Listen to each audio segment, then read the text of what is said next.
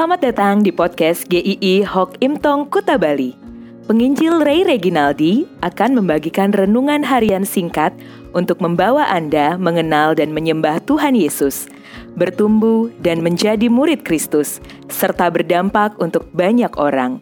Jika Anda merasa diberkati melalui renungan ini, silahkan bagikan podcast ini agar orang lain juga diberkati. Inilah renungan hari ini.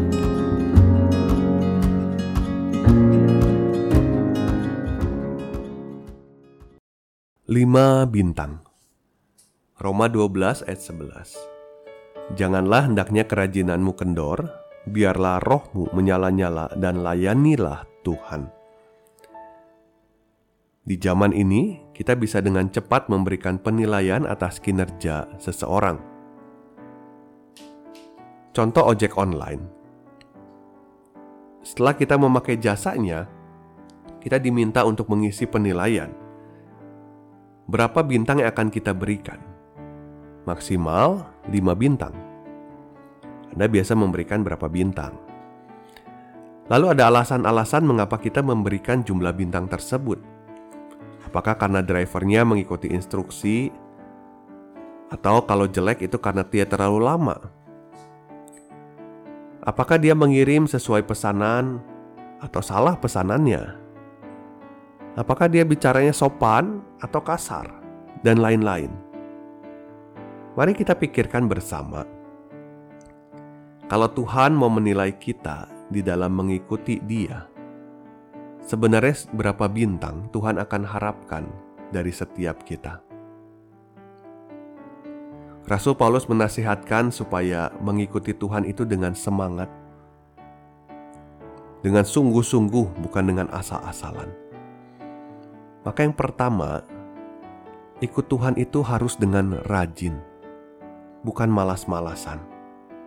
Mengerjakan apa yang seharusnya menjadi panggilan setiap kita dengan serius. Keselamatan yang Tuhan berikan itu disyukuri dengan hidup sungguh-sungguh bagi Tuhan. Berpikir bagaimana bisa menjadi berkat buat orang banyak. Rasul Paulus yang mengatakan ini pun menjadi contoh Kerajinannya dalam melayani Tuhan begitu terlihat sekalipun banyak tantangan. Kita juga pasti punya tantangan sendiri-sendiri. Aduh, males nih ibadah. Aduh, mau renungan, ah masih ngantuk. Kan masih ada hari besok. Aduh, kalau pelayanan, ah masih ada orang lain lah, jangan saya. Ya, kalau saya kerja, bohong-bohong sedikit, Ya nggak apa-apalah kalau enggak saya nggak dapat untung. Kemalasan itu karena kita mau mengikuti kenyamanan diri kita lebih dari mengikuti kehendak Tuhan. Mengikuti Tuhan dengan rajin itu pasti butuh pengorbanan. Pengorbanan waktu, tenaga, pikiran. Yang kedua adalah dikatakan biarlah rohmu menyala-nyala. Ketika mengikut Tuhan, biarlah rohmu menyala-nyala. Menarik sekali kata menyala-nyala dalam bahasa aslinya seperti mendidihkan air sampai gelembung-gelembung airnya muncul. Tuhan mau kita mendidih, bukan dingin atau hangat-hangat, tetapi panas, panas maksimal. Kita itu bersemangat bukan untuk memperoleh keselamatan. Justru karena kita sudah diselamatkan, maka kita harus selalu bersemangat di dalam mengikut Tuhan. Semangat yang tinggi dalam mengikut Tuhan bukan menjadi orang yang pesimis, orang yang tanpa gairah, orang yang mudah mengeluh, orang yang mudah bersungut-sungut.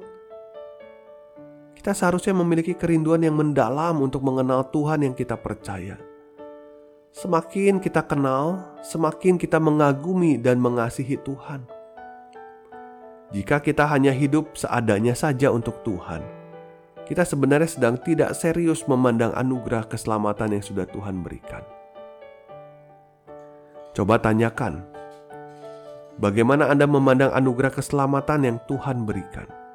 Bagaimana juga Anda memandang talenta yang Tuhan berikan pada Anda? Dua pertanyaan itu membawa kita seharusnya pada rasa syukur dan semangat untuk melayani Tuhan karena semua yang kita punya adalah dari Tuhan. Tidak ada sedikit pun yang bukan pemberian Tuhan.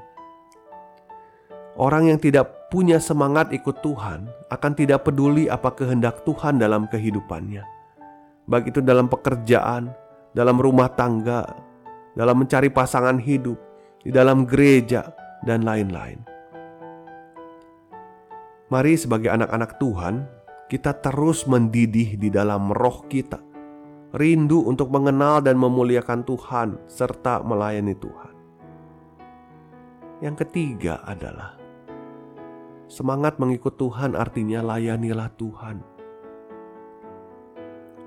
Melayani Tuhan ini menunjukkan tentang status dan tanggung jawab kita yang sesungguhnya. Kata melayani ini berkaitan dengan budak di masa itu, yang artinya secara status kita adalah hamba. Kita ini milik Tuhan. Kita tidak bisa hidup bebas semau kita. Karena Kristus sudah membeli kita yang sebelumnya kita adalah hamba dosa.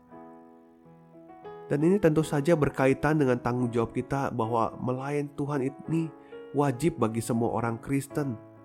Kita bukan hanya sukarelawan boleh atau tidak. Kita wajib melayani karena kita hamba Tuhan. Melayani Tuhan artinya dengan keseluruhan kehidupan kita, pikiran dan perbuatan. Melalui semua karunia yang Tuhan sudah anugerahkan melayani melalui profesi yang Tuhan berikan, melayani di mana Tuhan tempatkan kita, melayani Tuhan sebagai seorang suami, istri, sebagai seorang ayah, ibu, sebagai seorang anak. Jadi, sebagai hamba Tuhan, kita seharusnya melayani Tuhan dengan kerajinan dan semangat yang menyala-nyala. Tuhan menghendaki kita untuk mengikut dan melayani Dia dengan maksimal dengan bintang lima. Tuhan memberkati.